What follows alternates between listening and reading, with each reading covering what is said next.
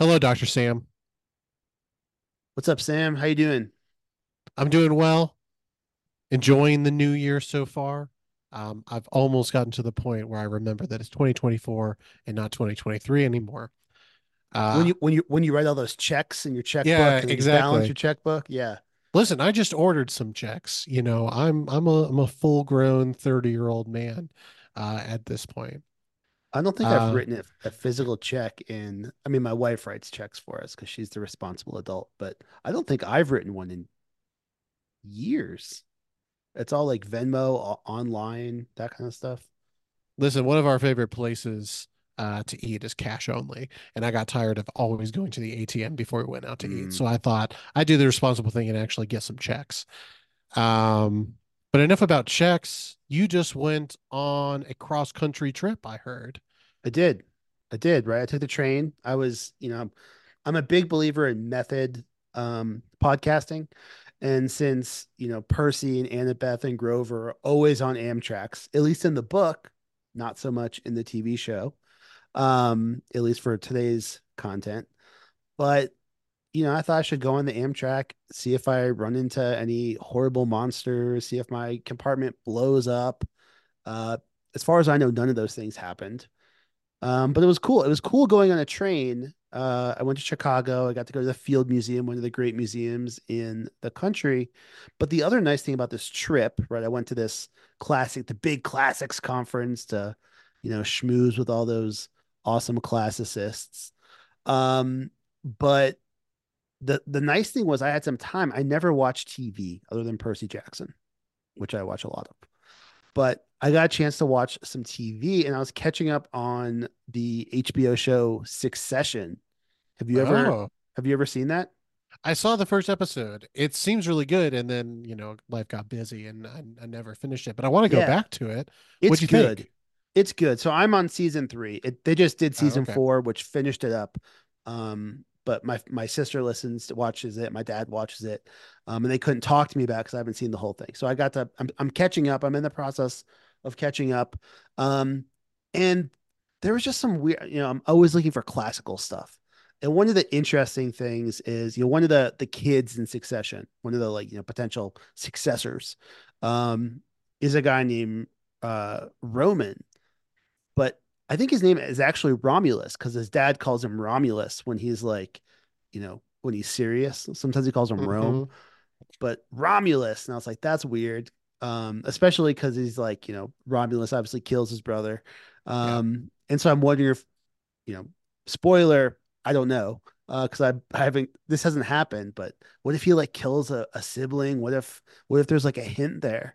Um, so I thought that was interesting, but there was also an episode, um, when one of the characters, um, Tom, Tom Wamsgans, is talking to, uh, cousin Greg.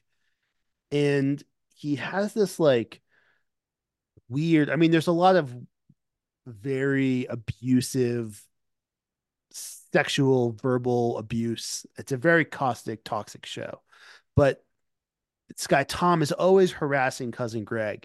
Um, and he started talking about Emperor Nero um, in this story about Sporus. Do you, do you remember who Sporus is in the context I- of?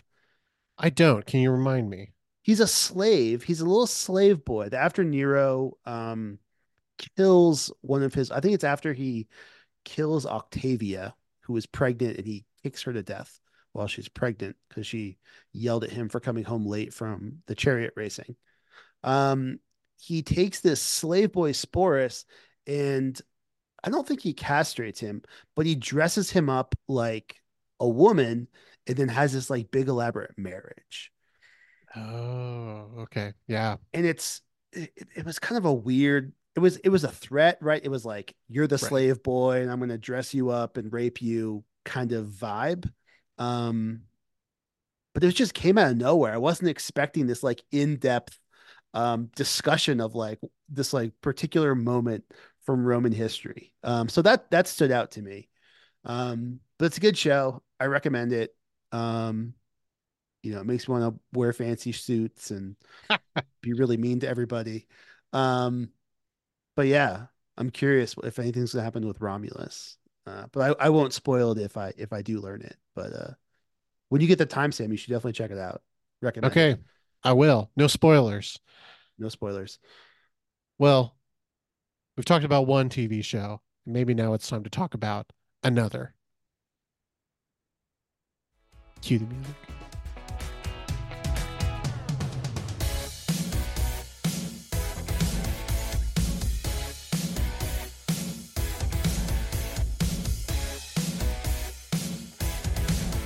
Hello, and welcome to the All Roads Podcast, where two classicists spend their Wednesday mornings talking about Percy Jackson. My name is Sam Hahn. And I'm Doctor Sam Kindick. And today we are talking about episode five of the Percy Jackson and Olympian series, streaming on Disney Plus. Um, this episode is called A God Buys Us Cheeseburgers. Yes, uh, just like just like chapter...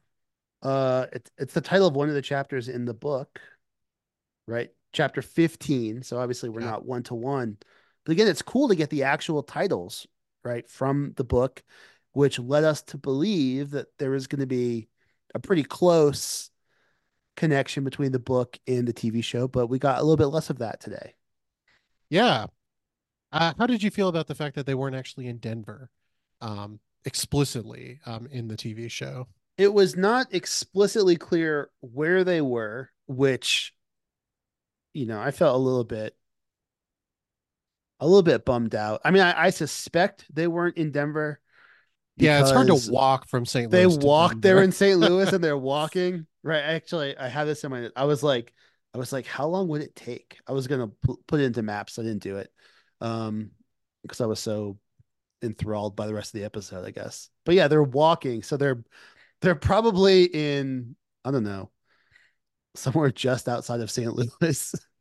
Right. I mean, it looks like Missouri. Like, dear listener, if you've ever driven through Colorado, right, until you hit the Rocky Mountain, it's flat and it's yeah. very brown. Like, there's not all of this kind of lush foliage and trees.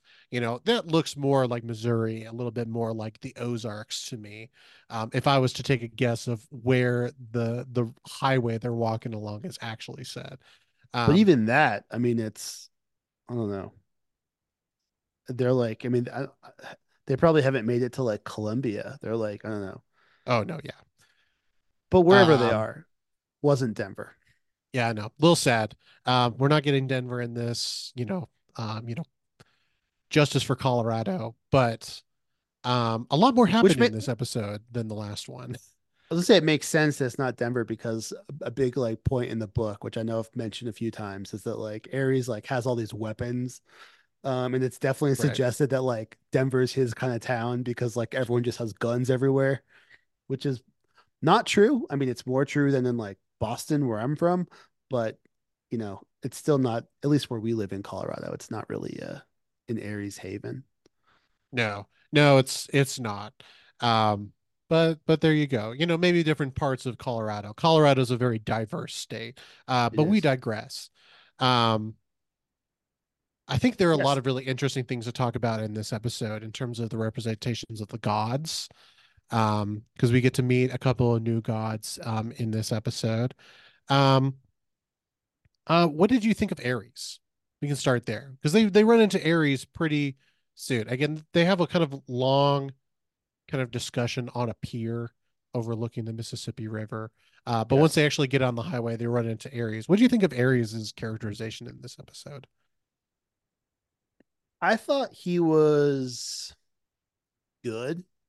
Um, he wasn't as bulky as I think he's supposed to be in the book. I mean, the guy, the, the actor who plays Aries, I looked it up, is like a, he's a wrestler. He's like a W W E wrestler. Um, he's got a wrestler look to him. And he was like in a Viking show, maybe just Vikings. I haven't seen that. He's got some um, crazy all... veins on his forehead. Yeah. Um, I mean, he's an intense guy. Um, so I, I, I, there was nothing about him where I was like, this doesn't seem like Aries. The thing that was weird, and maybe you've got more to say about this, right? After um, Percy and Annabeth leave and Grover's saying they're talking to Aries, They they have this like weird bonding moment, right? Aries hates children, which is, I don't know about that.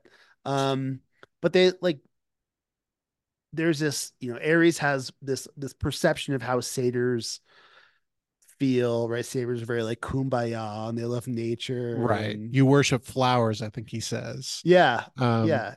And they talk about their feelings or sing songs about their feelings or something yeah. like that. And then Grover was like, but there's lots of violence in nature. And that sort of like, and then they start talking about obscure wars. Um, and I, I don't, I mean, yes, there is violence in nature. And I think you, I think you get a lot of that in Artemis, um, because Artemis is a very complicated sort of nature goddess. And Dionysus, right? Yes. Yeah. Oh yeah. I didn't think, yeah, of course. Yeah. But Aries is, for me, Aries is, you know, some gods are sort of wild and some gods are sort of represent civilization and society.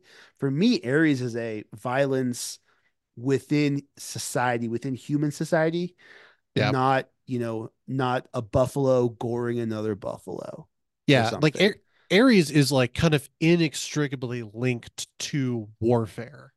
Um, and I think Aries is a really interesting god to think about because the Greeks don't really seem all that fond.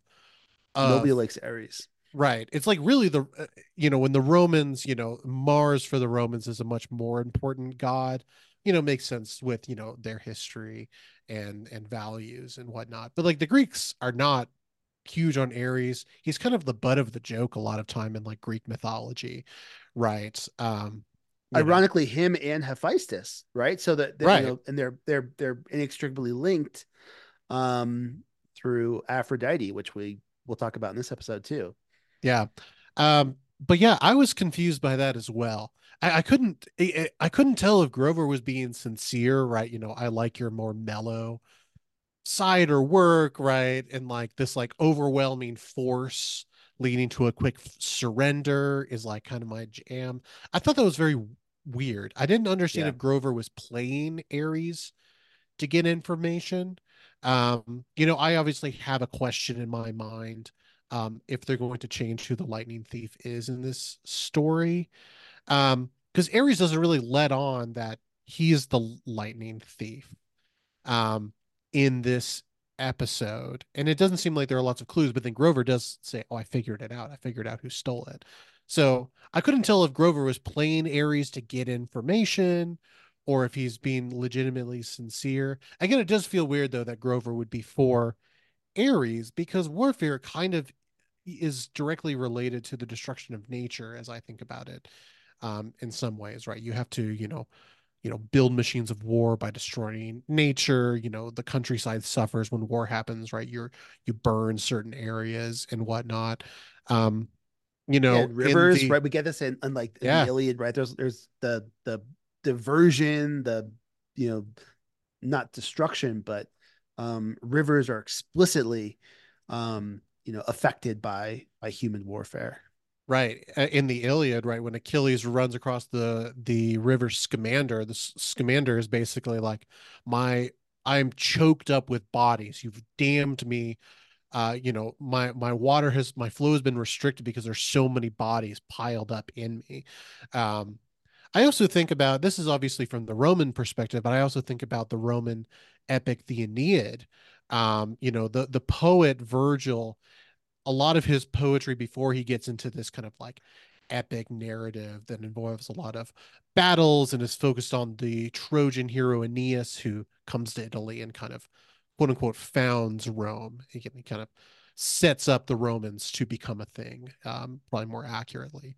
Uh, but a lot, you know, that poet was very focused on the countryside and farming in his earlier poetry before he does this great war epic.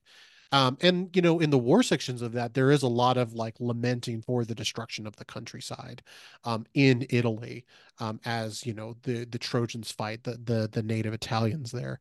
Um, so, again, I, I found it odd that Grover is at all sympathetic to Aries in this. Um, I know I've I've been talking a lot. I think maybe the one thing you could say in defense of Grover liking it is a lot of war um, scenes are explained through similes that connect back to nature, right? Mm-hmm. If you read Homer, if you read Virgil, if you read these epic poems focused on war, typically, right, the description of, you know, this person gets stabbed in the same way you would hunt a deer or a boar or, you know, all of these kind of di- different um, kind of metaphors from nature used to describe warfare. So maybe there's a connection there. Um, but again, when I think satyrs, I think more of the connection to Artemis, Dionysus, the kind of wildness that leads to kind of wanton destruction and not like the bloodlust of, um, you know, humans going into war. Yeah, I think the metaphor thing is really interesting. And I, I don't want to get too far afield from Percy Jackson, but I feel like we've talked, like, oh, maybe we should like talk more about the Iliad and like, you know, read some Iliad and, and talk translations.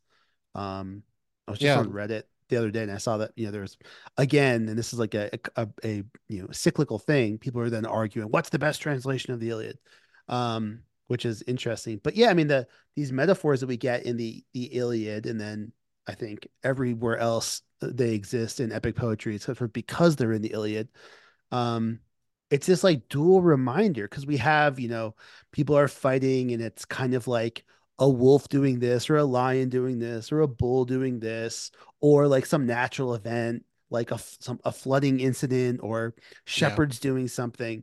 And it's cool because it does connect sort of the, the martial, right? The war with the non-martial, right? With, with outside of war life. And I think it, it serves kind of dual purposes, right? It reminds you that there is life outside of warfare um, when you're reading the Iliad, because it seems all about war. And you're like, oh, there is like, let's, here's a reminder. We get, we get more of this in book eighteen with the Shield of Achilles. Um, there is reminders that war is not everything, but that's also because of the audience. I mean, presumably, you know, even though this is a, you know, a society that fights more than say, um, you know, most twenty-first century societies, people weren't necessarily familiar with, you know, that, you know, that familiar with war. And so maybe similes are sort of making things approachable.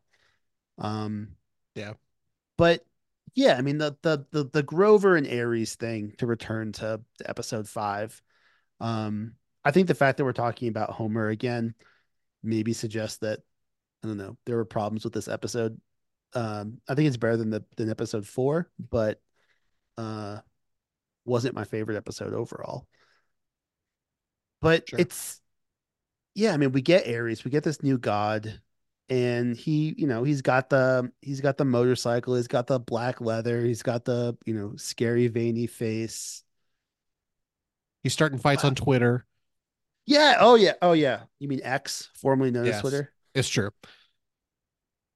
I mean, I like, I did like that. that he's like a Twitter troll, right? He's like, like people, are like, who are these people on Twitter? Like, well, it's Aries. I, th- right. I, th- I like that a lot. Um, that actually may be my favorite thing in the whole episode. But I mean, I don't know. The, the diner scene was weird to me. I think they, they, they've, they've changed a lot um, from yeah. the book, right? In the book, they take the Amtrak train um, to Denver.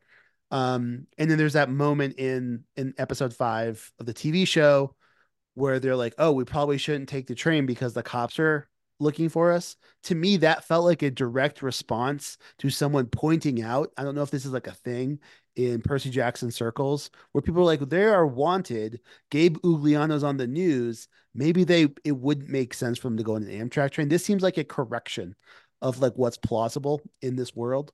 Yeah. Um, But I mean, that they go to the diner because they're so hungry. They're ravenous. They go in and they're scarfing cheeseburgers and they're drinking milkshakes. And we have that food on the table. But I feel like our characters, our main characters, Grover, Annabeth, and Percy are, I don't know, they're they're sort of in this world that that Uncle Rick has created, but they're not, they, they've lost the kid part of them, right? They, they're not like, oh yeah, cheeseburgers, milkshakes, fuck yeah, like let's do it, um like they are in the book, even though they're in this like serious quest. Um we'll talk about it more, I'm sure, but just on this train of thought, I mean, the whole romance between Annabeth and Percy is killed in the Tunnel of Love, right? It's about mm-hmm. myth, and it's about um how the gods feel. It's not about this like romantic jokey moment where you have two middle schoolers having a weird middle school romance. Right. Right. I mean, there's a little bit of that with the hug. Um, but I think they're take they're sort of taking a lot of the fun out of the book series, and they're making it darker. They're making it more serious, but it also means the character, there's a lot of like, just, we've talked about with Percy, these just sort of like empty, vacant expressions. Yeah. Right. Like they they never smile. Yeah. I know. Yeah. I noticed that too. You know, Annabeth never really smiles, but that's a little bit of her like character. Um, but it's taken her longer to get out of her shell, though. There is some genuine emotion when we actually get to the Tunnel of Love and Percy sacrifices himself and whatnot. Like we do see some like bigger emotions from from the core cast. Um, yeah, I don't know. I I agree that. One, I think it's important to keep in mind who the audience of this sh- show is. And I think we we agree that the audience of this T V show is actually different than the audience for the books, right? Well, it, the, the audience, it's the same people, but just twenty older. Years later. Yeah. So, right. yeah, in some ways you years, have, yeah. yeah, again, in some ways you have to make it a little bit more adult in some ways, just because you're not actually targeting middle schoolers feeling middle schooler emotions. You're targeting young twenty year olds. Um, I think is probably the core audience here, like people who are in college, recently graduated college. Like that's probably your core demographic for this T V show. So I think in some ways it makes sense that they have to change it, where they've like kept the actors young to actually kind of match the book and its feeling. But again, they, they aren't kind of experiencing the sort of things that you would expect middle schoolers to do. It is a little kind of grin and bear it, or again, just kind of inexplicable. I find it hard to read what any of these characters are thinking. I think going back to like Grover, like what's Grover at when he's talking to Aries? Is he being sincere? Is he tricking him? Like, I can't tell. Um, I think it's a trick, maybe, or maybe it's partially sincere, partially a trick. Like, but again, yeah, I, I do feel like I kind of wish that there was a little bit more like, gluing in the audience, yeah, just by like being like, hey, here's some like genuine emotion from from these people. And the um, other reason you can't tell what he's thinking, because that scene's not in the book, right? Grover goes sure. to Waterland with Percy and Annabeth, right? Um, and he provides a sort of comic relief. I mean, in the book, right? Annabeth is more serious, but I think she's a little bit more relaxed than she is in the T V show. Percy is just always sort of like clueless. That's checks out, but he's a little bit less rigid, I guess, in the book.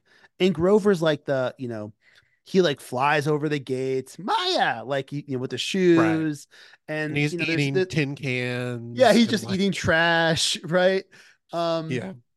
And so it's, you know, again, I know we've we've we've touched on this before with with the previous episodes. I mean, I feel like starting with Medusa, we're getting sort of farther and farther away from the book. I mean, when when when the T V show came out, we were like, "Oh, this is great!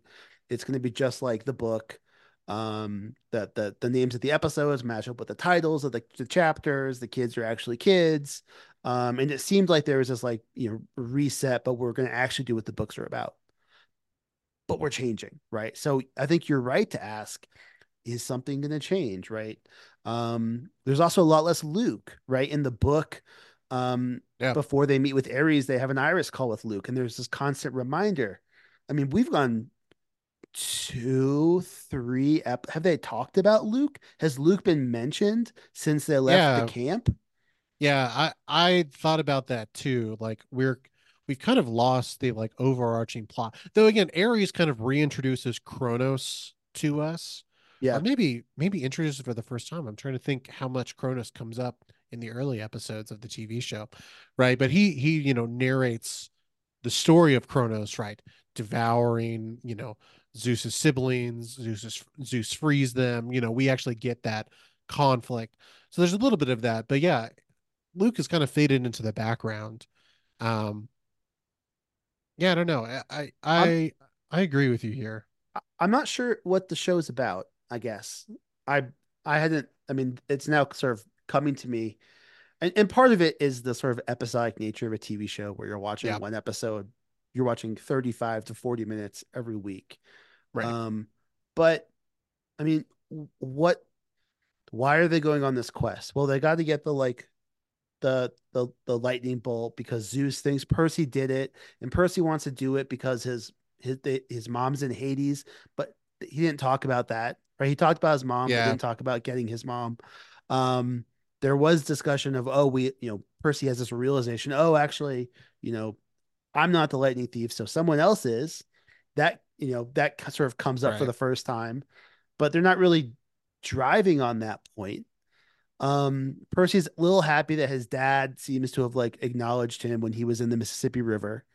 Um, so that's a little bit there, but it, it it's not clear, like sort of what's driving them from scene to scene. I mean, they've come oh, together yeah. as a group, but like not that much, right? Because they they just they don't keep, interact, and they keep splintering off too, right? right? It's like they've like come together, but it's like oh, like they they keep like separating the group, which you know yeah. sometimes happens in the in the books, so they're following it, but there. less. But less, yeah, exactly. I think that's um, one of the issues with the with the second book is that in the second book, right, Grover is gone because um, yeah. with Polyphemus, and you're like, this is this feels weird not having yeah. Grover here all the time, and we're yeah. we're sort of already there.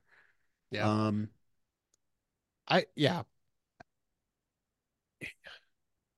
I'm trying to think how how exactly to phrase it. Yeah, I think the conflict is confusing too.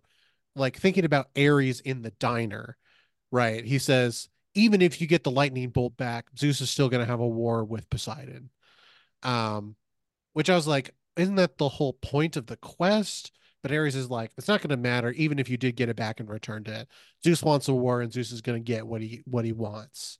Right. Which again, that's kind of how Zeus operates a lot of the time. Right. Zeus is, you know, the most powerful Olympian in, in Greek mythology. So, you know, what he says largely goes. Um, so, but uh, again, it, it's, it seemed to, again, kind of undercut the quest again. And again, Ares was like, as much as I want to see, you know, Ares is not like, I really want this war, which of course is kind of the driving motivator in the books, right? Ares steals the lightning bolt because he wants a war. Um, But again, I got a little bit confused about what is Ares' motivation if he is still the lightning thief. He seems to say, I don't actually want this. Is he just going to be like, I lied? Like, I don't know. It was kind of confusing to me. Um, again, what is the point of the quest? And what are the motivations of the actual lightning thief now? Yeah. Um, is that going to change?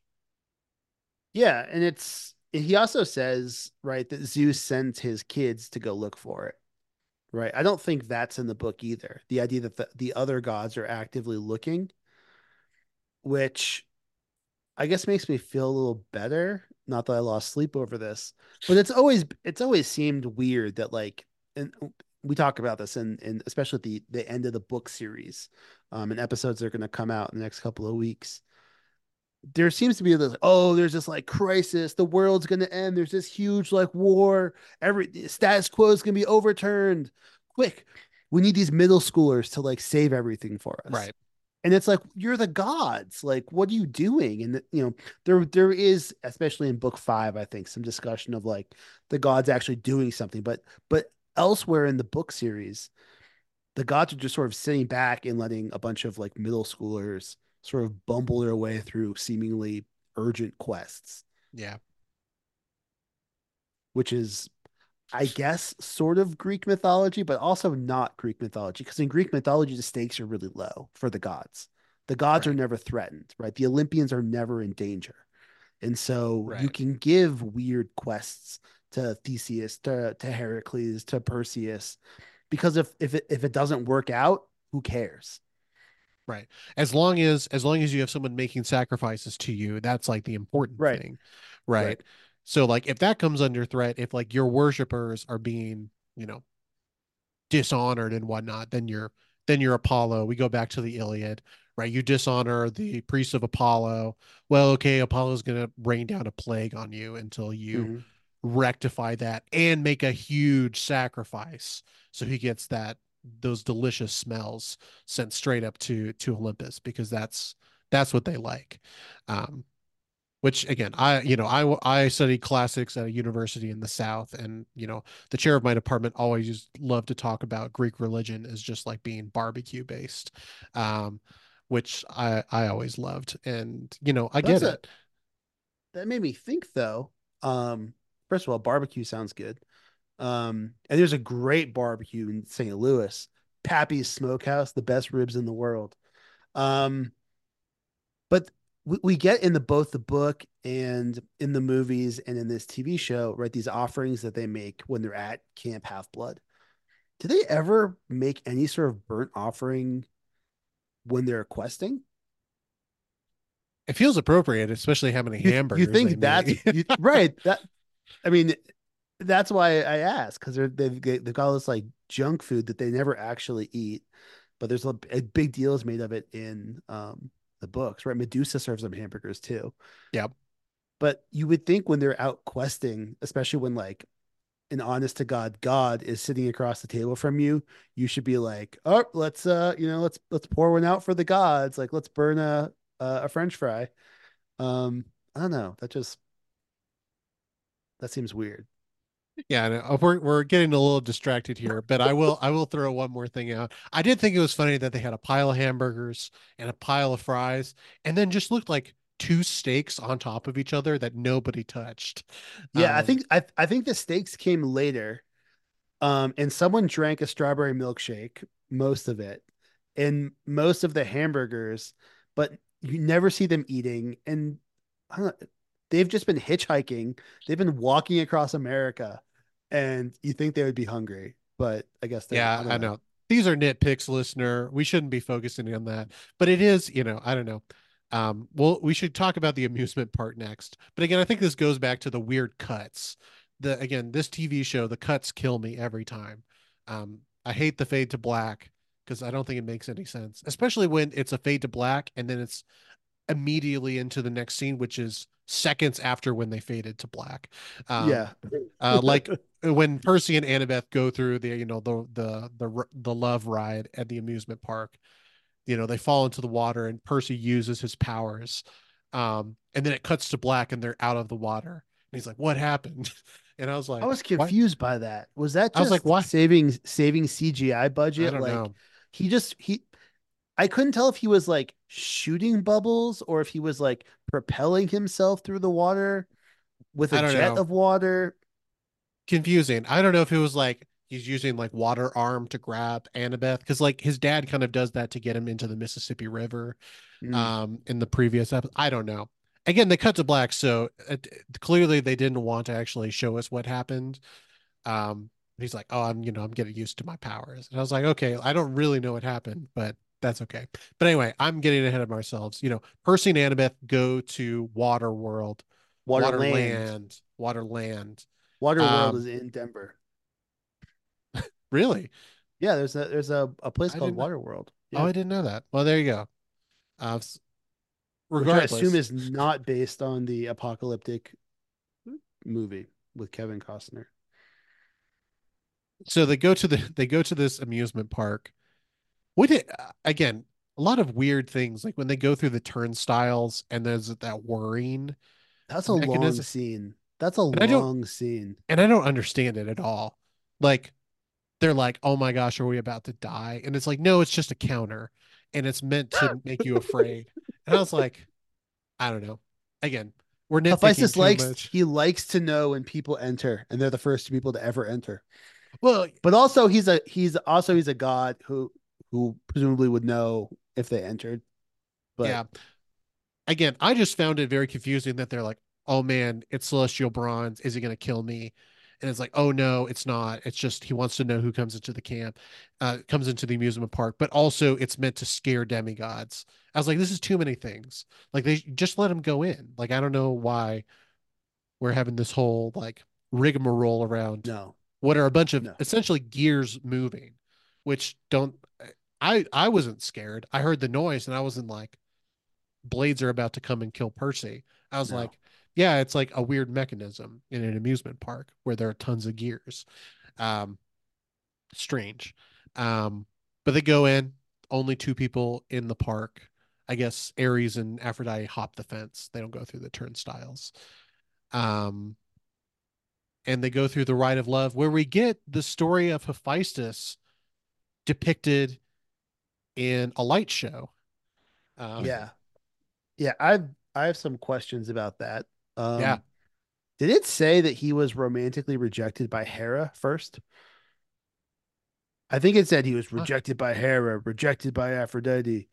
I think rejected as in, like, I mean, we can talk a little bit about the origins of, of, of, of Hephaestus here. Yeah. You know, we've talked a lot about Please. the Iliad um, so far. Um, you know, Hephaestus, we talked about, you know, Ares kind of being the butt of the joke in a lot of Greek mythology. Um, and Sam mentioned that Hephaestus is that too. And, you know, when we look at ancient comedy, it can sometimes be really hard to find ancient comedy funny, because a lot of the comedy in the ancient world was making fun of people who were slaves, people who are poor, and people who are disabled. Um, so, you know, oftentimes when you read like Roman comedy, for example, um, the butt of the joke is it's a slave doing a stupid thing, and slaves are stupid. And that's or a that's slave doing joke. a smart thing. And that's crazy. Which because, is unexpected. Yeah. Right. So again, you're like, as a modern reader, you like, that sucks. That's clear. That's not funny at all. Uh, but the Romans and, you know, the Greeks in a different, slightly different way, like found the same thing funny. So Hephaestus is the butt of the joke in the Iliad because he's a cripple. Um, so everyone laughs at him because he's deformed, um, but he's actually really smart. You know, he kind of uses himself as the butt of the joke to like prevent, you know, war on Olympus, essentially, right? He kind of like keeps the peace. But in the Iliad, right, he is famously thrown from Olympus by Zeus. Um, and he falls and falls and falls and falls and crashes on an island, which is how he becomes crippled and deformed. Um, again, an interesting depiction of how um, the Greeks thought of the gods, that they can be like mortally wounded by another god, even though they can't be killed, right? As Sam has said, you know, athanatos, right? They're they're they're deathless, but that doesn't mean that they can't be um, kind of messed up by other gods uh, on Olympus. Uh, but there are, I think, two different versions of the of like Hephaestus's origin. Like some people say Hera gives birth to Hephaestus in a similar way that Zeus gives birth to Athena, right? That um, Hephaestus is kind of the adoptive son of Zeus, but actually doesn't have a father. And this is inconsistent in mythology. Like some people will say, oh, it is Hera and Zeus who have Hephaestus. Um, But in some versions, you know, Hera gives birth to Hephaestus and he's born malformed. Um, and so she rejects him as his mother. Um, and in other versions, it's it's Zeus who kind of hates him. So it seems like the version of the myth that we're getting in this story is that um, Hera is the one who rejects him as her child, um, which, again, it wouldn't be out of character for the Hera we get in the later books.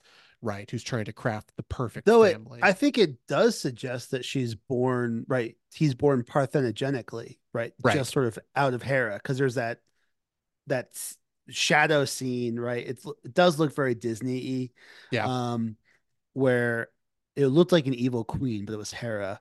Yeah. Uh, and then like kind of like the children in the dress of the Sugar Plum Fairy in the Nutcracker. Um, Hephaestus, you see where I'm going with this? Hephaestus comes out of her dress. Oh, yeah, yeah, he, yeah. He's like a little ball, and he like sort of like yeah, yeah, yeah. comes out like out of her. Um, but then I don't know. It, to me, it's it he it it almost made it sound like Hera, his mother, was romantically rejecting him. I but, think yeah, yeah. I, I think I don't think I wasn't confused by that. I think it's just like nobody I'm easily likes him. His confused, mom, okay, calm down. His, his mom hates him. Confused. His mom hates him, and his wife hates him. Uh, was you know uh, the the gist of that. Harry's a super buff in that animation as well. Um, again, a weird thing for the Rite of Love. I guess it's probably there to make Aries and Aphrodite feel bad as they're trying to have sex secretly in a water tunnel. Um, um. But then they, you know, then they run across, you know, the automaton holding the shield of Ares, which is, you know, what they've been tasked to retrieve, you know, and Ares's shield has this massive boar's head on it. Um, and there's a, a throne covered in peacock feathers, um, which again is also kind of a, a reference to, you know, another piece of mythology that um, Percy narrates for us, where Hephaestus makes a throne for Hera and she sits in it and she's kind of locked in place. Um, and the only way that she's able to be released is by um, the gods agreeing to give Aphrodite in marriage to Hephaestus. Though apparently I think he he tries to originally marry Athena, um, I mean, um, but that's kind of besides the point. Um, is it Hephaestus who is chasing Athena? Um, yeah, I think, and yeah, I think in some mythologies, right, he is after um, Athena, kind of in this uh, like, uh, yeah, it's a gross and I think story. He, yeah, he's not. Yeah, right? Hephaestus is not a good, good. I mean, none of these Olympians are no. good dudes. Is it, um, is it? Is it? Is it? Is it the story right that sort of explains the the the birth of the Athenian people? Is it that story? Where Hephaestus is chasing after Athena and he's trying to rape her, but she's a virgin goddess, right? She has no interest in having sex with him. And he's like running after her and masturbating. And then he like ejaculates onto her like cloak or something. And she like kind of wipes it off. And then the sperm from Hephaestus go into the ground. Huh. And this is why the, the Athenians said that they were born of the earth. They were yeah. autochthonous. Um, they didn't, you know, which is cool because, you know, archaeologically, it doesn't seem like they migrated from anywhere. There's just like always been people in Athens. But this is the sort of mythological story that explains how they sort of literally mythologically, if you can be literally mythologically, literally mythologically come up out of the ground. Yeah. Um, is it, is, is that, I remember that. I mean, I know that happens with Athena, but I didn't remember. Didn't remember who was chasing her, but it might be. Hephaestus. It might be Hephaestus. Um, I know he has a thing for Athena, but he ends up with Aphrodite, and, and then you know, in other versions of the myth, it seems like maybe they break up at some point, and he marries a, a different goddess. You know, uh, Hephaestus has a you know complicated love life. Uh, to they all do to yeah. say less. Um, Right. And, and, you know, and then we have this, you know, scene going back to Percy Jackson where Percy sacrifices himself to retrieve the shield. Um, and then Annabeth makes, you know, an impassioned plea to Hephaestus. Um, and I saw a really interesting thing, right? Percy escapes this kind of imprisoning chair because Hephaestus lets him go. Right. Um, And I saw an interesting thing. There was an interview re- recently with Rick Riordan talking about this episode and this idea that, um, you know, Hephaestus, we don't meet until much later in the book series, actually, right? I don't think we meet him until book three, um, actually, right? Um, or, or maybe book four. Maybe it's all the way in book four. Um, but, you know, we don't meet Hephaestus in the first book, actually. Uh, but Rick Riordan says he wants actually to start depicting Um, Olympians who get how messed up Olympus is, and Hephaestus is one of the gods who actually gets it, uh, which is why we we have him appearing um, in the initial um, T V show. Um, I'm what curious you what you thought. Him? Yeah, I thought it is very different from how he is depicted in mythology. Yes, right. He's a kind of clockwork tinkerer type, um and he's got kind of a cane and a mustache and little glasses and a vest and all of this stuff. He's kind of he's he's kind of like my character in our D and D game, right? Yeah, that's true. Like my little, little like gnome guy.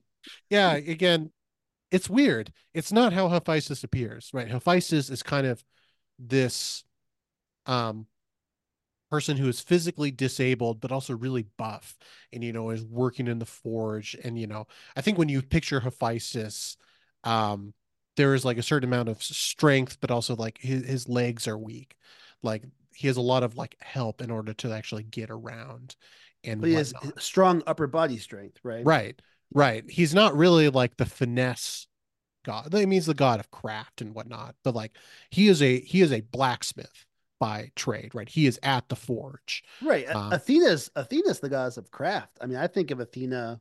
Well, sure, not necessarily in terms of mechanical things, but there was actually a, a book that has just come out um, in the last couple of years about automation, mechanical automation in the Greek world, hmm. by Adrian Mayer, who also wrote the book about the Amazons and about the dinosaurs in the ancient world, and a biography of the Poison King, Mithridates. Um, so she looks at all the interesting stuff. I haven't read the book yet, but I'd be curious to see if something like mechanical craftsmanship would be closer aligned with Hephaestus for sort of metalworking and, and forging, or Athena for the sort of crafts. I mean, have yeah. you seen the um the old Clash of the Titans movie, like the original no, one? No, I never saw Clash oh, of the Titans. We should watch that sometime. Um, but there's there's like this owl, like this little owl named uh Bobo, I think is his name. He's like Athena's like owl, but he's mechanical, and he flies around. And so I think that's sort of an an in reference to the sort of the craftiness of Athena. Huh. Which is interesting. But I was gonna say, you... have you have you also another movie? Um, have you seen the recent Pinocchio, the like live action Pinocchio? Oh, the Guillermo out? del Toro Pinocchio. I have not seen. I've not seen that. Um, I will say I, I've watched. There's also a video game that's Pinocchio based. I don't know if you've heard about this, called Lies of P, where you play as Pinocchio and fight. No. I don't know if this is monsters. the Guillermo. It's it's like a Disney. It's like a Disney one. Oh, okay. I haven't seen that one. Tom. So Tom Hanks plays Geppetto. Um, and this is what I was going to ask you. So you haven't seen it, but Tom Hanks is a very strange Geppetto, um, because he's like trying to talk in an Italian accent, but he's like this like weird, clueless, white-haired inventor. He reminded me a lot of Hephaestus. Um, yeah. Okay. Sort of I see harmless that. tinkerer. Yeah, I thought of I thought of um, Belle's father from Beauty and the Beast. That's who mm-hmm. I thought yeah, of. Yeah, okay. I, yeah, when yeah. I saw Hephaestus in this in this movie. Um, again, I, again, a very interesting choice. I also wonder how much of like Hephaestus as the guy who gets it, how much we're getting like, you know, um, here's a representation of the author being put in here. How much does like Rick Riordan see, like, Hephaestus is a little bit of a representation of himself. Like, mm. I don't know. I get like, I get also like teachery vibes from him. Um, again, again, though, not really what you would traditionally think of as Hephaestus in like the Greek understanding. What, what, if, I mean, the thing that really, I mean, it all st- stood out because it was really, it was a weird scene. It felt kind of like a video game. Um, when they get there, they're like, Annabeth's like, this is a contraption. Let's figure out how to like solve it. And I was like, this is a cutscene. And now we have to like walk around and like press B to like inspect it and try to figure out how the gears work or something. Um, but the weirdest thing for me, I mean, the whole interaction with Hephaestus was weird, and they're really making it about this like war between the gods and the parents, and Annabeth's a projection of Athena, and like, but you know, Percy's a good kid, so Hephaestus is going to make this like exception for this random demigod. But the thing that really stuck out was the weird pan pipes he played to like to like release yeah. Percy, right? Yeah. Like that was weird. It like it wasn't like if he had pulled like a you know a remote out of his pocket or something, or like gave her some sort of mechanical key to like unwind it, or just used magic because he's a god. But like a pan pipe, that's like the least Hephaestus yeah. thing ever. It's too dainty for Hephaestus. Yeah, it's like um, Grover. I mean, Grover should have like a pan yeah. pipe. Hephaestus yeah. should not. Yeah, it is. It is an interesting choice. Um, I think it's notable in this episode how much of Athena get how much Athena gets mentioned. Um, again, there's a lot of focus on Annabeth as you know a daughter of Athena. That's something that Hephaestus focuses on too, right? You know, well, the same thing like, in the in the last episode, right? Yeah, in we got a lot of that in Saint Louis. There's a lot of Athena. Yeah, I mean, Aries also has the weird comment where he's like, everyone thinks she's the smart one, but she's always talking to this owl, and like, I don't talk to an owl, which I was like, weird. I don't. I, again, I'm like, okay, is I'm like, it would be cool if like they meet Athena and she is kind of cuckoo, um, just like a little bit batty. I'd be like, that could be an interesting change. Again, not Greek or you know accurate to mythology, but you know uh, would be an unexpected change to the story. Um but yeah, there's a lot about you know like this will like bring you up in like status with your mom. Um And, you know, something I have appreciated, and I've said this kind of, I think, every time we've talked about the T V show, is I do like how awful the Olympians are portrayed. Like, I really like that they are really hammering home that, no, these people really suck and they do terrible things to each other and they're petty and and all of this stuff. Like, I do appreciate that that is not being lost, because at times in the books, you know, I, I felt like that was not being hammered home as as hard as it is in the T V show. So again, I continue to appreciate um that. But again, some of these gods are just kind of kind of weird. Yeah, I mean, it's that was definitely one of the criticisms that we had when we were talking about the books, is that, you know, they the gods seem a little shallow and they seem stereotyped in some ways. I mean, the, the gods of Greek mythology are are super complex, and right.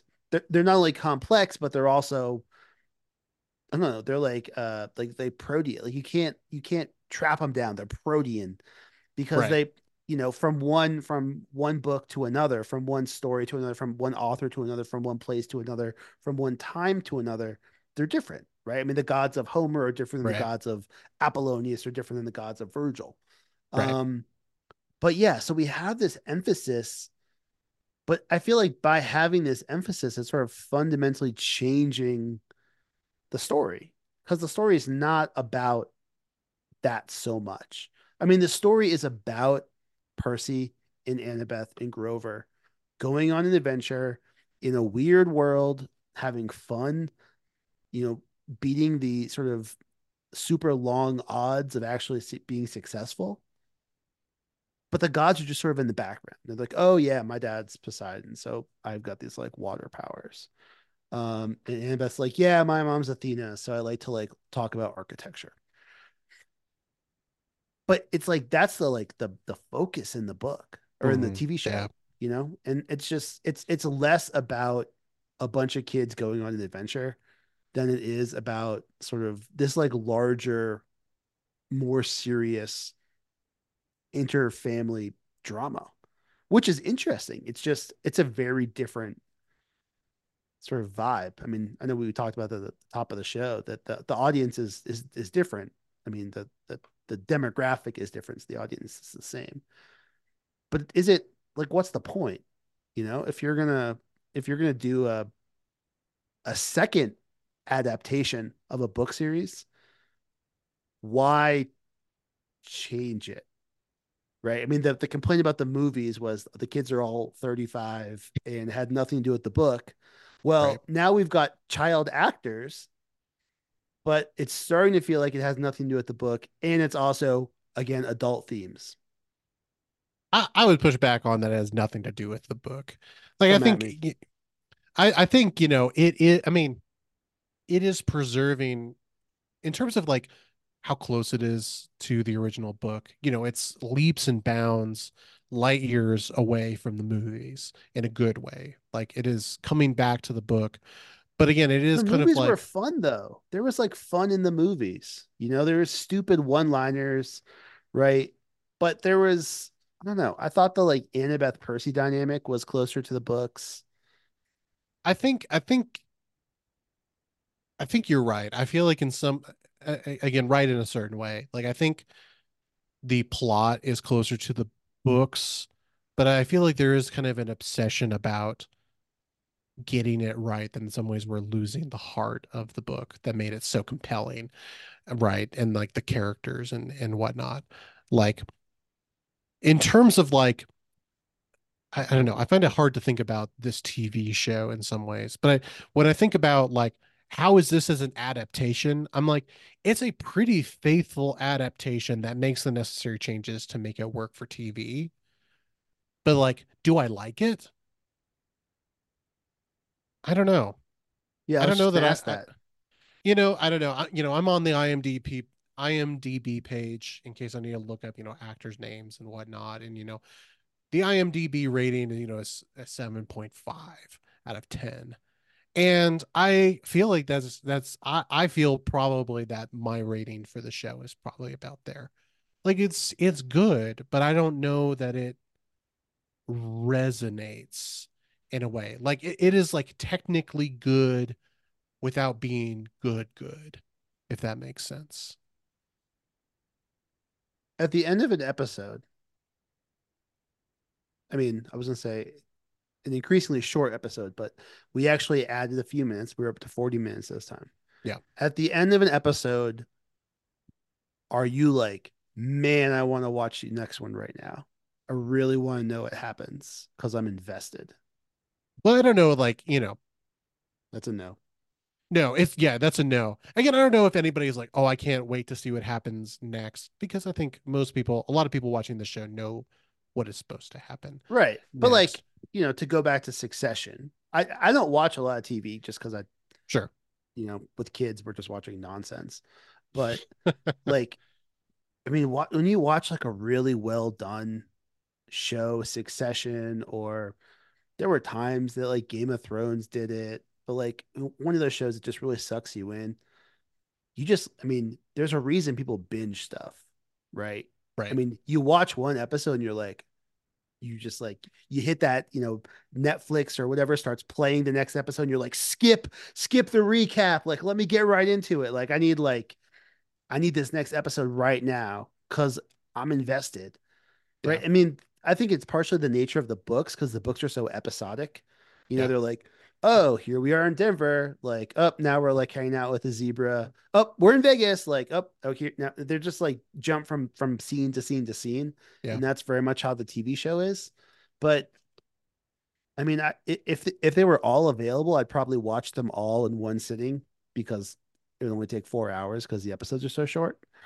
But if I don't know, it's hard. If I wasn't watching this for the podcast, I don't think I would watch it. Yeah, I feel the same way too. And dear listener, you know, I don't think we're saying that you shouldn't like this show. Like, if you're enjoying the show, like, um, you know, Godspeed. Like, I think, you know, you should be allowed to. Well, sure. Tell us why, but like, you can like what you like. Like, I don't think this is any sort of like judgment on like how people feel about the show, you know. um, I'm sure people could level criticisms at, you know, the properties that I love. And, you know, I get excited watching, you know, the Lord of the Rings, and, you know, I know how the story ends, but, you know, I get to the end of, you know, the first disc of the Fellowship and you're like, oh, I got to go on to the second one because, you know, I love that movie and I love that story. And so I think people can feel the same way about this and feel excited about the T V show. Um, but, you know, as newcomers to the Percy Jackson series, I think our perspective is it's fine. Like, I, I think I like these better than the movies just because the movies, again, I don't know, maybe, maybe Doctor Sam, you feel differently about this, but I feel like the movies are just bad. Like, they're fun to watch because they're awful. Not even just as like adaptations. Like, they're just like, they don't, they don't hold up um, as, as movies. Um, I think this holds up better as a, as a story in some ways, but it's not something I would come back to um, or probably have chosen to watch outside of the podcast, like you said. I don't know. I think at this point, I prefer the first movie. Wow. Not. Wow. What? Not because, not because it has anything to do with the book, which it doesn't. I mean, there's like Kronos isn't a part of it. Um, I don't, it's again, it's fun, you know, and you know, my, my six-year-old son likes it, but you can like put it on and like stuff happens. There's like fighting, there's like one-liners. They go and they, you know, they fight the Hydra in the, um, the Pantheon, Parthenon, um, in Nashville. Yeah. It's, I don't know. It's, there's like banter between the characters. And it's shallow banter because, you know, it's an hour and forty minutes or whatever. They don't have time to develop the characters. But the opposite is happening in this T V show, that they do have the time to develop. They do have the time to do stuff, but it's not fun. You know, I, I guess I have an intellectual interest in it because I've read the books recently and we've talked about them. And I'm curious to see why they're changing things and the decisions that they're making and stuff. But like, it's, I don't know. It's, it's not, I don't, I don't watch it and go, yeah. Like, like the Medusa episode I did. Medusa, I was like, this is awesome. This is cool. They've changed it. I like really enjoyed it. I like the first two episodes because it, it was sort of this introduction to this world, but the sort of the last two episodes, these episodic episodes, um, where they're, they're in Saint Louis, where they're in not Denver. I don't know. It just hmm. Interesting. It drags for, for yeah. something that's thirty minutes. It still drags. Yeah. Again, I, the, the use of timing is always interesting. They do a lot of lingering shots and then kind of like some of these like quieter moments they spend a lot of time on, and then the actual like like action moments they kind of breeze through kind of quickly, uh, which I find interesting. But, you know, in defense of the show, we haven't seen how it ends yet. I think, you know, I was trying to look at what is the reception of this show been so far. And, you know, I think a lot of people are like, oh, it's a lot like the books, um, which I think is, you know, good, um, a good way to describe the T V show. Um, But I think, you know, we'll actually start to get, what do people think of the show overall once it finishes? And I'll say, you know, the middle is kind of always the hardest part. That's where a lot of pieces of, you know, media kind of struggle is the, it's, it's easy. You, a lot of people do beginnings and endings better than they do middles. And we are in the middle of this T V show. So maybe that'll come back and win back our hearts as it finishes out. So I think we have to be a little bit patient before we make final judgment. But I think you agree that this middle feels really long, really drawn out, and is missing a lot of the heart of the books. Well, I think we're going to find out, you know, we're going to settle this once and for all. I don't need the end to, to, to make it a final judgment, because my favorite part of the book, my favorite part of the movie is when they're in Las Vegas. Yeah. You love Las Vegas and you love the Lotus Hotel. We're going to Vegas, right? We've got, they're going to Vegas because Hermes is in Las Vegas and they can and get Hermes his is going to get, give him a ride. Right. Yeah. Yeah, out to out to Los Angeles. Um, and we got the little sneak peek of the next episode, and we've got Lin-Manuel Miranda um, mm-hmm. in the casino. So and we get to look forward to actually getting some more Hermes actually in this next episode, which should be pretty fun. But again, they're diverging from the book, right? Because they don't yes. go to the to Vegas to, to find Hermes or anything, right? Hermes Correct. Isn't at the Lotus Hotel. And based on the shots, I mean, Percy's like running through the casino floor. And there's like grown-ups in there. It's not just like a bunch of kids from the seventies, like playing pinball right. machines, but also not Grover, like having an awesome dance sequence, like in that first movie. Um, so that's, we'll, we'll see. That's the we'll standard see. I'm going to hold them to. I okay. want like a dance montage. I want Grover dance montage. Well, listener, get excited for the next episode in Las Vegas. We Take a Zebra to Vegas is the name of that episode. Uh, and we'll be excited to bring that to you next week. Um, Sam, I know we've had a lot of strong feelings about this show. Any final things you want to say to our listeners? I'm just really looking forward to that Vegas scene. I've been looking forward from the beginning. So we're going to see, um, you know, maybe I'll watch this episode with my son uh, and, and get his take. Maybe I'll report back.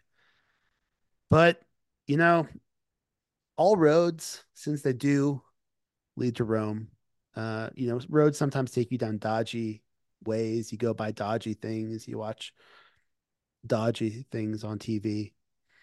But if all roads do lead to Rome, which they do, we appreciate the fact that you're taking a detour with us.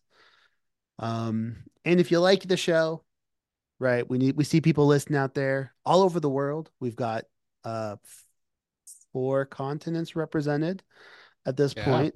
So what up?